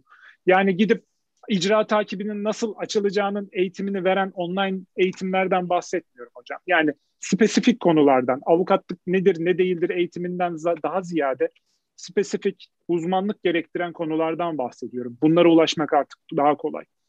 Baroların kendilerini bence bu yönde geliştirebileceği ilk aklıma gelen şeyler bunlar. Bir katkı sağlayabilir miyim? Çünkü ben Tabii. de bu bahsettiğin şekilde bu arada staj eğitim merkezinde 2011'den 2018'e kadar ders verdim düzenli olarak. Tam da belirttiğiniz gayelerle yani staj aşamasındaki mesleğe yeni intisap edecek genç arkadaşlarımıza bir katkımız olsun diye. Oradaki sorun biraz da şeyden kaynaklanıyor. İstanbul Barosu özelinde stajyer sayısındaki asimetrik bir artış var. Ee, ben 2011'den 2018'e kadar stajyer sayısı neredeyse 3 katına çıktı rakam belirtmeyeyim. Ee, bir de bu iş e, baronun imkanları gerçekten bu anlamda çok sınırlı olduğu için e, hepimiz açısından neredeyse e, mecani olarak yapılan yani e, bir ücret mukabilinde değil e, ama gençlere yardımcı olmak için yapılan bir faaliyet. E, dolayısıyla orada o nitelikli bir öğretim kadrosunu da sürekli kılma noktasında e, bir sorun yaşıyorsunuz elbette bir e, ekonomik gelir sağlayamadığınız için gönüllü olarak yürütülen bir faaliyet şeklinde ilerleyebiliyor. Bu süreç içerisinde bence buna daha odaklanıp dediğin gibi akademik boyutu arttırılarak, akademisyenlerin sayısı arttırılarak bir ilerleme yapmak lazım ama e, e zor gözüküyor hakikaten. Yani Efendim? Bir katkıda daha bulunacağım. Lütfen. Az önce bahsetmiştim hukuk klinikleri denen şey aslında üniversitede başladığı için e, bu e, hukuk kliniği denen e, işlemler üniversitede başladığı için aslında hakim, savcı ya da avukat olacak hukukçu adayının kendisini geliştirmek adına ya da kişilerle buluşup e, pratik hayata adaptasyon sürecinde bence daha iyi olacaktır. Baroların üniversitelerle birlikte, akademik hayatla birlikte bunları gerçekleştirebilecek bir ortam sağlaması bence e, hani çözümlerden biri olacaktır bence mutlaka. Tamam. Çok teşekkür ederim. Evet Bahar sen ne dersin bu konuda? Sorular da var. İstersen onu paylaşayım mı? Onlarla birlikte değerlendirmek tamam. istersin belki. Sumru Hanım çok güzel bir soru sormuş. Diyor ki gözlemlediğim kadarıyla avukat meslektaşlar arasında hep bir rekabet söz konusu. Dava süreci dışında tabii ki bahsediyorum diyor. Oysa ki bilginin ve tecrübenin paylaşıldıkça değerli olduğunu düşünüyorum. Oysa ki başka meslek dalında ilgiler hep bir iletişim içerisinde ve ortak bir noktada buluşabiliyorlar. Siz bu konu hakkında ne düşünüyorsunuz diyor. Ee, işte tanıdığım avukatlarla iletişime geçtim. Bana söylenen işte olumsuz şeyler, olumsuz bir ortam. Bu motivasyonumuzu kırıyor diyor. E, mümkün olduğunca bundan uzak durmaya çalışıyoruz. Yani hiç kimse elbette ki öyle bir e, gül bahçesi, dikensiz gül bahçesi vaat etmiyor avukatlık mesleğinde ama e, eyvah öldük, bittik, yandık bu meslekte aç kalacağız da değil durum. Netice değil, itibariyle evet. teşhisi doğru koymak lazım. Az önce Bahar'ın söylediği şey çok değerliydi. Yani bu meslek hakikaten insana bazen iyi ki yapıyorum dedi dedirten. O ma- başka hiçbir yerde bulamayacağınız evet. o manevi hazmı. Yani birinin hakkını arayıp onun hakkını teslim edilmesinde başak bir rol oynadığınızda başka hiçbir şeyin veremeyeceği o manevi tatmini veren bir meslek. Ama ekonomik zorluklar daha çok ön planda. Bunları nasıl aşabiliriz diyeyim ve ben e, sözü Bahar'a bırakayım. Şimdi hocam aslında bu e, meslektaş meslektaşın kurdudur anlayışının temelinde de aslında bizim mesleğimizin stresli yanı ve tabii ki ekonomik problemler yatıyor. Yani hem ekonomik problemlerden hem de etiksel kaygılardan kaynaklanan böyle bir kurtluk ve şey iletişimsizlik durumu maalesef var. Ama tabii hep böyle kötü bir çerçeveyi çiziyormuşuz gibi oluyor ama ben e, bu kötü çerçeveden biraz uzaklaşmak için şöyle bir de örnek vermek istiyorum. Aslında çok avukatlıkla alakalı da değil ama ben bugün bir duruşmaya girdim. İstanbul Anadolu 38. Asliye Ceza Mahkemesi'nde. Bugün, bugün. bugün. Evet evet bugün. E, girdim böyle şey sanık müdafiye masasında bir kolonya, e, peçeteler ve çikolata gördüm. Hakim de inanılmaz böyle işte hoş geldiniz avukat hanım işte nasılsınız falan dedi bana. Böyle baktım kolonya, çikolata falan ben böyle inanılmaz şaşırdım. Çünkü normalde bizim çok fazla karşılaştığımız bir şey olmadığı için böyle bir e, nasılsınız dahi aslında bizi mutlu etti. Yani böyle şeyler de var. Ya bunlar mesela şahsen benim bugün motivasyonumu çok arttıran bir şey oldu. Böyle orada kolonya olması, işte çikolata görmem falan böyle. Yani hakimle böyle bir muhabbet ediyor olmamız dahi benim mesleğim motivasyonumu arttırdı. Yani mesleğim motivasyonumuzu arttırmamız gereken... şeyden bahsediyoruz aslında değil mi? evet gerçekten öyle. Böyle şeyler de var. Bunları da konuşmak lazım. Yani aslında hep böyle kötü bir çerçeve çiziyoruz ama doğrusu da bu değil. Yani Böyle şeyler de var ve tektaşlarla yani hakimler, savcılar da bizim e, bu konuda gerçi görüş ayrılığı var ya sonuçta hepimiz aynı sıralardan geldik. Onlarla böyle muhabbet edebiliyor olmak, e, kararı veren, mütalayı veren e, makamlarla görüş paylaşabiliyor olmak bence bunlar motivasyonumuzu arttıran kıymetli şeyler. Bunların da üzerinde durmak lazım. Şimdi baro meselesine gelince ben aslında eğitimlerin yani boroda aldığım eğitimleri düşünerek söylüyorum. Ben bana çok şey kattığını düşünüyorum. E, şahsen hem CMK eğitimim çok güzeldi. Çok ciddi uygulamacılardan e, ders aldığım CMK eğitimimde. E, staj eğitimimde de aynı şekilde e, gelip gerçekten de çok şey öğrendiğim oldu. E, belki de okuldan daha fazla şey öğrendiğimi hatta söyleyebilirim. Bu noktada aslında barodaki staj eğitimim ve CMK eğitiminin ben faydalı olduğunu düşünüyorum kesinlikle. Hı hı. E, diğer taraftan barodaki bizim işte hep şikayet ettiğimiz konuların kaynağının da aslında çoğulcu bir temsilin olmamasından kaynaklandığını düşünüyorum. Neyi kastetmeye çalışıyorum bununla? E, orada belli bir yaş ortalamasının üstünde insanlardan oluşan bir yönetim kurulu daha çok biz görüyoruz. E, ve genelde de hep kendi ofisleri olan insanların aslında e, böyle işlerle ilgilendiğini görüyoruz. Halbuki orada bir bağlı çalışan avukatların da temsil edildiği, genç avukatların da temsil edildiği bir e, temsiliyette yani fazlalık olursa belki bu sorunlara daha gerçekçi bir bakış açısıyla yaklaşılabilir. E çünkü belki de hayatında hiç bağlı çalışmamış bir avukat meslektaşım orada bağlı çalışan avukatların sorunları ile ilgili işte bir şeyler söylüyor. Yani ben ben bunu hiç gerçekçi bulmuyorum. Yani bağlı çalışan işte diyor ki işte sigorta primi azdan yatırılıyor. Ben ona avukat demem diyor ama bu hayatın gerçeği bu değil bir kere. Bunu konuşmak lazım. O yüzden çoğulcu bir temsiliyeti belki baroda sağlar noktada bir adım atarsak belki birazcık daha gerçekçi plan ve projelere imza atabiliriz diye düşünüyorum. Çok teşekkür ederim. Hocam evet. bir önerim daha var aslında. Lütfen. Ee, şundan. Şimdi e, bu avukat avukatın kurdudur diye hani konuşuyoruz ya o aramızdaki rekabetten dolayı. Aslında baroların bir işlevi de şu olmalı. Avukatların arasındaki o köprüyü kurabilecek bir nokta olmalı barolar. İstanbul Barosu belki çok kalabalık. Bunu yapmak belki çok e, mümkün değil. Yani e, 50 bin tane avukatın bir arada olduğu bir barodan bahsediyoruz. Ve İstanbul gibi e, bir ucundan bir ucuna kocaman bir şehir burası. Ama avukatın barışı, e, o barışı sağlayabilecek bir e, köprüyü kurabilmesi de gerekiyor baroların. Bence hani baroların bu işlevini birazcık da kalabalıktan ya da başka bir nedenden dolayı belki yitirdiğini düşünüyorum. Ben bence bu bunu kazanırsa barolar e, daha iyi mesleki barış olarak da birbirimize daha iyi katkıda sunabileceğimizi düşünüyorum yani. Evet. E, ben bir negatif bir şey söyleyeceğim izninizle.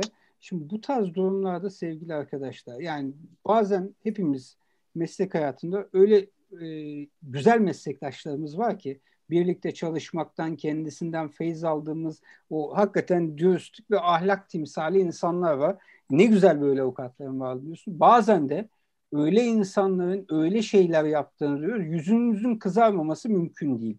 Şimdi ben bu, bu konularda bu olumsuz örnekler konusunda e, baroların biraz daha e, aktif davranması gerektiğini düşünüyorum. Yani gerekirse hakikaten meslek kurallarını ihlal eden hatta suç niteliği taşıyan eylemlerde bulunan bu kişiler hakkında e, o kişinin meslekten kaydının silinmesi dahil olmak üzere e, daha caydırıcı yaptırımların hayata geçirilmesi gerektiğini düşünüyorum. Bilemiyorum siz ne dersiniz? Sanki bizim bu bir öz denetim konusunda da bir sıkıntımız var. Şikayet ediyoruz ama e, adam devam ediyor faaliyetine. Böyle olmamalı sanki. Yok katılıyorum ben size. Evet. Ben kendi yaşadığım bir örneği vereyim. Şimdi hepimiz dilekçe yazarken bazen e, şey yapabiliyoruz. Hani olayın e, kendisine kaptırıp böyle birazcık hani şirazesinden kayabiliyor bazen dilekçeler. Yalnız bir meslektaşım bana, hakime, mes- şeye müvekkile işte neredeyse beni yetiştiren hocalara kadar artık saydığı oldu bir e, davamızda. Artık meslektaşı hani e, hani görmezden gelinemeyecek kadar olunca ben de gittim baroya şikayet ettim. Hala bir karşılıklı duruşmaya çıktık baroda. Ne var canım haddini bildirdim. O da genç bir meslektaşım dedi. O kadar. O şeyin önünde. E, barodaki o disiplin kurulunun önünde. Dedim ki ya sinirlendim dedim ki bu, bu disiplin kurulu dahil kimse bana had bildiremez burada. Yani kimsenin öyle bir işlevi yok. Siz avukatsınız ben de avukatım. Yani ve o dosyanın görüldüğü kaleme gittiğimde Allah'ım sizin dosyanız mı? Bitsin artık diyorlar. Yani hani bu kötücül bir şey ve bu kötücüllük mesleğin içine taşınmış. O kadar olumsuz bir şey ki yani o duruşmaya gitmek istemiyorsunuz. O işi yapmak istemiyorsunuz. Ama o, o işi almışsınız ve devam ettirmek zorundasınız. E, ne yazık ki baroda hani bu, bunun geri belki ben hatta disiplin cezasının bile bu, bu, bu sıklıkta yapılan bir olumsuzluğun disiplin cezasının bile yetersiz olduğu. Çünkü uyarı veriliyor, kınama veriliyor. Hadi güle güle işte devam ediyor. ifade etmiyor. Biri beni uyarsa uyar, hadi beni uyarın. Hadi bir de kınayın. E, ne yapayım ben? Yani bu bundan sonra ne aa çok üzüldüm, yüzüm kızardı. Bir yerde yayınlanmıyor ki bu ya, ya da bir şey olmuyor. Yani hani Kesinlikle. bir karşınızdaki yani insana daha bir caydırıcı bir yaptırım düzenine ihtiyaç var. Yani bu, bu kesinlikle bu, katılıyorum. Ol, olacağı yer burası değil. Burada hakikaten meslek kurallarını ihlal eden ve bunu bir e, yöntem, bir mesleği ifa etme biçimi olarak e, gören insanların bu mesleği ifa etmemesi lazım. Kesinlikle katılıyorum. Yani bununla karşılaşmış yani benim meslektaş şunu şunu şunu yapmış davalıcı vekili ya da davalı vekili bir cümle geçmiş olabilir. Bunu gözden hani görmezden gelinebilir. Bir yapar, iki yapar belki bir daha yapmaz o meslektaş ama bunu alışkanlık haline getir. Bu saldırıyı, bu bu tahriki devamlı yapıp e, işte hakimle kavga edip, avukatla kavga edip, personelle kavga edip haydi bir de biz burada e, şimdi bu, bu, bunun bir çözümü yok ki. Yani bu bu Devamlı kınama alsın dursun. Devamlı kınama. Hiçbir şey yok. Bir yolu yok yani. Caydırıcılığı yok. Bir caydırıcılığı yok. O gene meslektaş yine adliyede yine mesleği ifa ediyor ama nasıl evet. ifa ediyor? Bilmiyorum yani. Bir başka konu sevgili arkadaşlar. Ya girmeyeyim diyorum ama gireceğim. Ya bu avukatlık enteresan bir noktaya geldi. Sosyal medyanın hayatımıza girmesiyle birlikte biliyorsunuz. Şu e, reklam yasağı mevzu mefta oldu. Yani öyle şeyler, öyle örnekler görüyorum ki aman Allah'ım diyorum ya bu da mı? Bu da mı? Yani şimdi örneklerini ben burada zikretmeyeyim. Hepimiz biliyoruz. Ee, şimdi bu biliyoruz herhalde bir standart getirilmeli artık. Tamam yani bu bütün meslekler için. Mesela ben hekimler için de bunun son derece yanlış olduğunu diyorum. Instagram doktorluğu diye bir şey var biliyorsunuz. Sadece oraya oynayan, sadece evet. oradan ifade ve aslında hekimler açısından bir anlamı da belki kendine göre var. Çünkü oradan hakikaten e, hasta tırnak içerisinde bulabiliyorlar ama ben bu Instagram avukatlığının bu enteresan şeyler, müzikler, videolar vesairenin e, hiç öyle bir müvekkil e, etkileyici bir şey olduğunu düşünmek istemiyorum. Yani inşallah yanılmıyorumdur. Siz ne diyorsunuz? Ya bu işe nasıl bir çözüm bulalım arkadaşlar? Yani biz de mi yarın YouTuber olup estağfurullah. Böyle olmamalı diye. Siz ne dersiniz? Bahar'cığım senden başlayalım istersen. Şimdi tabii bazen böyle örnekler e, Ses bir gitti Bahar. Pardon, telefonu çaldı. Bir kesinti oldu. Ha, evet, kesinti oldu. Telefonu çaldı. Çok özür dilerim. Şimdi bazen tabii sosyal medyada böyle örnekler görünce üzülsek mi, gülsek mi, ağlasak mı olduğuna giriyoruz hepimiz. Hepimiz işte dediğiniz gibi örnek vermeye gerek yok. Biliyoruz hepsini. Yani ben de sizin gibi düşünüyorum bu konuda. Yani böyle videolar çekince ya da böyle paylaşımlar yapınca ben hiçbir yerden müvekkil geldiğini düşünmüyorum. Tam tersi aslında. Aklı selim bir müvekkilin zaten böyle bir avukata gitmemesi gerektiğini düşünüyorum. Şimdi reklam yasağı muhabbetine gelince artık reklam yasağı bence biraz e, normsal anlamda, kuramsal anlamda yani biraz kadük kaldı gibi. Zaten artık sosyal medyanın olduğu bir yerde reklam yasağını konuşuyor olmak biraz e, komik kaçıyor bence. Çünkü ister istemez bizim aslında özellikle Türkiye Barolar Birliği'nin ilkelerinde vesaire reklam yasayla ilgili bir sürü kural var. Zaten biz sosyal medyada yazdığımız ve yaptığımız her paylaşımda belki işte bugünkü etkinliğin afişini paylaşarak dahi o ilkeleri zaten ihlal etmiş oluyoruz. Yani reklam yasağı şu anki hali hazırdaki düzenlemesi bence biraz kadükleşmiş durumda. Herhalde böyle kaldığı için de herhangi bir kanun koyucu tarafından da zaten e, çok da herhalde e, ne, ne söyleyeyim ilgilenilmiyor gibi. E, ben reklam yasağına ne karşıyım ne de karşı değilim. Şu an asla eğer çok kaldırılırsa özellikle genç avukatlar, daha doğrusu yeni avukatlar tabiri kullanalım. Yeni avukatlar ve genç avukatlar için bunun biraz dezavantaj yaratabileceğini düşünüyorum. Çünkü e, meslekte çok önde olan, e, çok imkanı daha fazla olan. birikimi olan, evet evet imkanı olan, reklam yapma imkanı çok çok yüksek olan meslektaşlar böyle durumlarda bizim çok önümüze geçecek. E, bu sefer billboardlarda göreceğiz. Bazı insanlar diyor ki işte sen de reklam yapabileceksin ama ben billboardda reklam veremeyeceğim.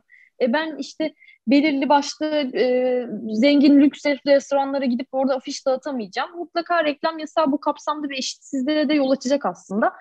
E, böyle bir e, git gel durumu var aslında reklam yasağının hali hazırda. Deniz sen ne dersin bu konuda?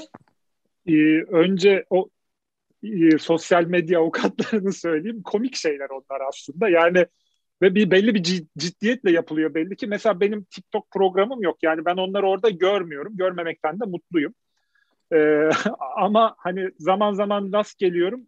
Böyle tutarsız tutarsız cümleler, tümceler ve videolar çekiliyor. Üzülüyorum da yani çünkü neticede biz e, hani ciddiyeti olan bir meslek yapmaya çalışıyoruz. Yani insanlara bir ciddiyet aslında pazarlıyoruz bir yerde.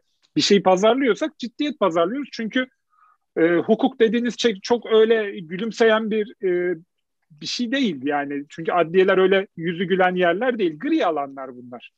Ama gidip işte e, hayatını böyle toz pembe gösteren ya da avukat cübbeleriyle türlü türlü e, işler yapan meslektaşlara da çok e, hani doğru bulunan bir yanı yok da bunun. Hani bir de e, kötü buluyorum yani bunları. Hoş bulmuyorum.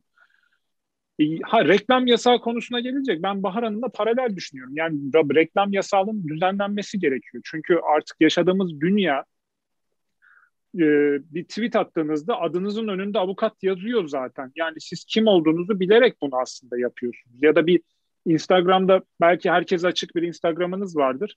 Oradan bir paylaşım yaptığınızda e, bir avukat sıfatıyla bunu yapabiliyorsunuz bir yerde eğer sizi biliyorsa insanlar.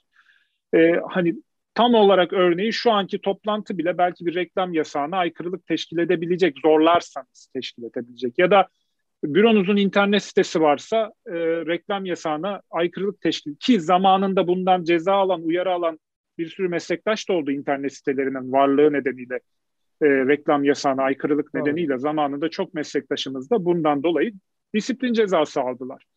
E, dolayısıyla buradaki e, düzenleme gerekiyor. Yani bunun bir e, çerçevesi çiziliyor.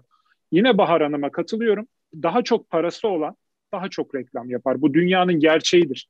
E, yani bir şirket her zaman kendine bir reklam geliri ayırır ki hatta ARGE çalışmasından daha çok ayırır ki o malı daha çok satabilsin. Aynen öyle. Yani bu yaşadığımız dünyanın kapitalist dünyanın gerçeği.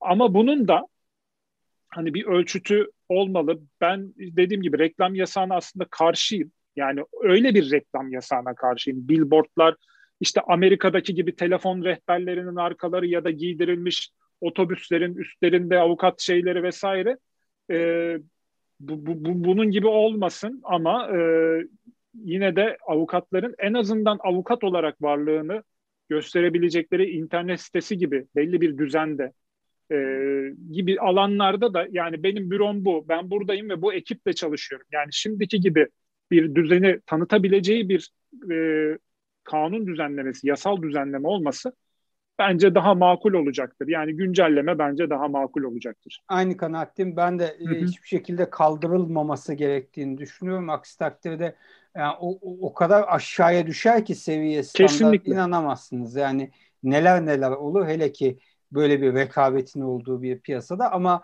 mutlaka bir güncellemeye ihtiyacımız var. Şimdi bu kurallar konulduğunda e, insanların temel e, yani siyah beyaz televizyon zamanında düşünün. Yani vazgeçtim çok kanallı, çok sesli, sosyal medyayı falan. E, o günün no, şeyleriyle, e, zihniyetiyle bugün yönetebilmek çok kolay olmuyor. Peki arkadaşlar şey, yavaş yavaş da sona geliyoruz ama şu konudaki fikrinizi de merak ediyorum. Ciddi bir tartışma konusu çünkü özellikle genç avukatlar yönünden.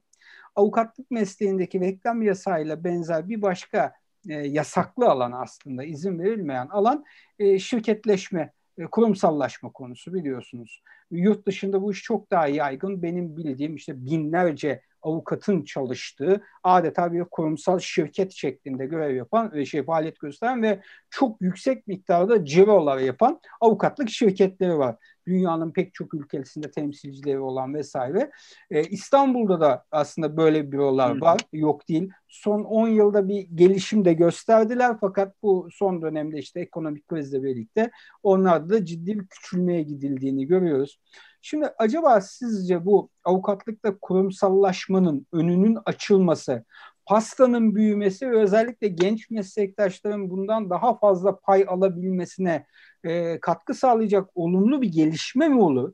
Yoksa aksine onları artık kendi işini icra eden, kendi işinin patronu olan e, serbest çalışan bir avukat olmaktan çıkartıp birilerinin yanında bir şirketin elemanı olmaya zorlayan bir e, model mi yaratır? Ne düşünüyorsunuz bu konuda? Ben başlayayım Deniz'de. Lütfen Bahar'cığım. Tamam. Şimdi e, ben Türkiye'de en çok bilinen aslında bu tarz şirketleşmiş sayılabilecek bir e, partner ofisin tam çaprazında konumlanıyorum. O yüzden her gün onların işleyişini böyle görebiliyorum. Böyle lüks arabalar oraya diziyorlar 10-15 tane. Her gün burayı bunu görüyorum. Ama ben e, buna çok fazla karşı değilim. Niye? Çünkü mutlaka bir bağlı çalışan portföyü bu meslekte olacak ve olmaya devam edecek. E, böyle en azından profesyonel kurumsallaşmış bir şirketleşmiş ofis e, bağlı çalışan avukat için de bence bir avantajdır. Çünkü butik ofislerde e, veya daha küçük ofislerde sigorta priminizin az yatırılması, düşük ücretler ya da fazla mesai ücretlerini alamamanız gibi bazı sorunlarla karşılaşabilirsiniz. Ama bu tarz kurumsal kurumsal şirketlerde belki bu sorunlarla karşılaşmayabilirsiniz. Ama bu bağlı çalışan avukatlar için belki bu tarz bir model olumlu karşılanabilir ama aynı zamanda biz gibi işte ofis açmak isteyen ve kendi kanatları üzerinde uçmak isteyen bir meslektaş grubu bakımından da problem teşkil edebilir. Çünkü siz onların pastasından payı biraz zor alırsınız. Ama yani ben bunu yine de her şeye rağmen çok da olumsuz görmüyorum açıkçası. Hı hı. Teşekkür ederim. Deniz sen ne dersin bu konuda? Ben mesafeli bakmamamız gerektiğini düşünüyorum. Ee, ben öğrenciyken bir Amerika seyahati yapmıştık okul vasıtasıyla ve öyle e, 500 kişinin falan çalıştığı bir büroya gitmiştik. Bir koca bir binanın bir iki katı onlarındı. Yani şey gibi bir yer değildi. Böyle sıradan bir büro gibi değil. Devasa bir fabrika gibi bir yerdi orası. Ee, ve insanlar devamlı girip çıkıyor ve dünyanın hemen her yerinde e, iş yapan önemli bir e, büroydu ticaret hukuku alanında ve özellikle tahkim alanında çalışan çalışan bir büroydu ve dünyanın her yerinde iş yapıyorlardı hemen her yerinde. Şimdi e, bu anlamda bir gelişmişlik sağlayacaktır bizim. Yani bir olumlu katkı sağlayacaktır mesleğe ama Bahar Hanım az önce bir şey söyledi. Rekabet etmek çok zor olacaktır. Çünkü bu bir süre sonra şu olacak. Çok hani e, çok istihdam ediliyor, çok avukat istihdam edilecek. E, ki buna şu an uygun bir ortamdayız. Çünkü çok öğrenci e, mezun veriyoruz Hı-hı. ve öğrenciler yavaş yavaş artık kendilerine iş alanları bulamayınca benzer şekilde çok istihdam edici fabrikasyon büroların içlerine girecekler. Yani bu kaçınılmaz olacak. E, dolayısıyla az bir e, maaş ya da e, çok insan gücüyle daha az bir miktar para ödeyerek belki çok daha büyük karlar elde edebilecekler. Şimdi bu karın nasıl dağıtıldığı önemli. Meslektaşa hakça dağıtabiliyor muyuz? Hı hı. Yoksa e, meslektaşın üzerinden daha çok menfaat elde edip meslektaşı e, işçi gibi kullanıp yani işçi gibi kullanmak doğru bir deyim değil ama yani amele gibi kullanıp onun üstünden kendine menfaat temin edebiliyorsan bu çok doğru bir iş modeli değil. Bunun dolayısıyla evet bir yasak var ama eğer bunu serbest bırakılacaksa da bunun çerçevesi iyi çizilmeli, sıkı çizilmeli ve doğru bir düzenlemeyle getirilmeli. Yani burada meslektaş bu mesleği yapan kişinin basit bir adam olmadı. Bu mesleği yapan kişinin hak savunucusu biri olduğu ve buna göre ücretlendirilmesi, buna göre iş verilmesi, mesaiyle çalıştırılması gerektiği iyi anlatılmalı, iyi çerçevelendirilmeli ve bunun topluma da iyi anlatılmalı. Yoksa işte binlerce dosya alsın. O binlerce dosyayı birden işte 3 kuruş 5 kuruşa alıp kendine bir menfaat temin etsin. Ondan sonra da avukatı, yanında çalışan bağlı avukatı da köle muamelesi yapsın. E bunu yapan hali hazırda İstanbul'da bürolar var. Yani kurumsallaşmamış ama kurumsallaşmış gibi davranan böyle bürolar var. Ne yazık ki meslektaşları da mutsuz eden bürolar var. E, en azından ha, bir bir çerçeve çizilecekse avukatların hani büroların, hukuk bürolarının şirketleşmesi adına bir şey çizilecekse bunun doğru çizilmeli ve e, istihdam edilen kişinin avukat olduğu unutulmadan Kesinlikle. ona göre bir iş modeli geliştirilerek çerçevelendirilmesi gerektiğini düşünüyorum. Yani avukatlık şirketin öyle herhangi bir anonim şirket veya herhangi bir limited şirket gibi değil. Yani hayır. patron ve işçi ilişkisinin değil, hayır. Orada meslektaşlar arasındaki mesleki hı hı. bir belki hiyerarşinin varlığı ama e, elde edilen gelirden mutlaka insani ölçülerde e, o e, firmaya emek veren herkesin istifade ettiği bir düzen ki bence bunun regülasyonu yapılabilir. Ben de açıkçası yani zamanın ruhuna uygun olanın bu konuda bir yasaklama getirmenin değil ama e, avukatların şirketleşmesinin belirttiğimiz esaslara e, riayet edilmek suretiyle önünün açılmasının özellikle genç avukatların da süreç içerisinde bu yapıların birer parçası haline gelmesi suretiyle olumlu bir katkısı olacağını düşünüyorum. E, Valla arkadaşlar çok keyifli bir sohbetti ama yavaş yavaş sonuna doğru geldik. Yaklaşık bir buçuk saatte birlikteyiz. Ee, ben her ikinize de e, çok değerli katkılarınız için çok teşekkür etmek istiyorum. Sizlerin eklemek istediğiniz hususlar varsa buyurun lütfen son bir kez bir e, söz alırsanız sevinirim. Ee, özellikle genç avukat arkadaşlarımıza ve mesleğe yeni başlayan arkadaşlarımıza ilişkin son söylemek istediğiniz hususları alalım. Ondan sonra da yavaş yavaş söyleşimizi tamamlayalım. Hocam biz de bu nazik davetiniz için teşekkür ederiz. Gerçekten ben de çok keyif aldım. Kendim bakımından da epey faydalı ve yararlı oldu. Çünkü Deniz Bey ile farklı e, tecrübeler edindiğimiz için gerçekten çok farklı bakış açıları ortaya koyabilmiş olduk. E, ben de bu kapsamda kendisine de teşekkür ediyorum Deniz Bey'in. Valla bizi dinleyen genç meslektaşlara en çok neyi söylememiz gerekiyor? teori gerçekten önemli. Ee, yani okulu iyi bitirmek gerekiyor. Çünkü bu sizi gerçekten öne çıkaracak bir şey. E, bugün olumlu şeyler de anlattık, olumsuz şeyler de anlattık. Olumlu şeyler motivasyonumuzu arttırmalı, olumsuz şeylerden de ders çıkarmalı ve bunları çözüm önerileri aramalıyız. E, ve mutlaka tabii ki umutlu davranmak lazım. Yani e, bu kötü konuşulan şeyler sanki e, her şeymiş gibi davranmamak lazım. Kesinlikle. Başka da söyleyebileceğim bir şey yok. Herkese selamlar. Çok teşekkür ediyoruz Bahar. Evet Deniz. Hocam öncelikle e, çok güzel bir davet oldu, çok güzel bir toplantı oldu. E, Bahar Hanım'a da teşekkür ediyorum. Aynı şekilde ben de ondan yararlandım. Çünkü ben tek başına çalışan bir, başlayan bir avukat. E, o hem bağlı çalışan hem e, sonra bir ortakla işe başlayan bir avukat olarak bana da katkı sundu. Bu bence avukatlığın da bir güzel yanı. Meslekte kıdem değil, yaşadıklarınız ve tecrübeleriniz bence daha Kesinlikle. önemli. O yüzden de kıdem farkı değil, işte hepimizin avukat olmasının e, güzel yanı da bu aslında bence. E, genç meslektaşlara da şunu söylemek istiyorum. E, eski tabirle e, enseyi karartmasınlar, e, umutsuz olmasınlar. E, Burada e, hepimiz için bir ekmek var, hepimiz için güzel yaşanacak bir e, hayat var. Hukuk da çok güzel bir e, alan avukatlık da çok güzel bir meslek. E, hak savunuculuğu e, ve insanlara olumlu bir kıymet katmak, değer katmak çok güzel bir şey. E, ben genç meslektaşlara umutlu olmalarını tavsiye ediyorum. Distopyaları düşünmesinler, ütopyalarını yaşamaya çalışsınlar. Böyle hayatlarını yaşamaya çalışsınlar diyorum ve çok teşekkür ediyorum. Peki. Ben de ikinize tekrar teşekkür ediyorum arkadaşlar. Hakikaten çok faydalı bir söyleşi oldu. Şimdi YouTube kanalımdan bakıyorum. Arkadaşlar da faydalı olduğunu belirterek teşekkür ediyorlar. İkinizin de emeğine sağlık. Çok teşekkür ediyorum. İnşallah yeni etkinliklerde yeniden bir araya gelmek umuduyla hem sizlere teşekkür ediyorum hem de katılan, izleyen e, genç arkadaşlarımıza teşekkür ediyorum. Herkese iyi akşamlar, esenlikler diliyorum. Hoşçakalın. Biz teşekkür ederiz. İyi akşamlar. İyi akşamlar hocam. hocam.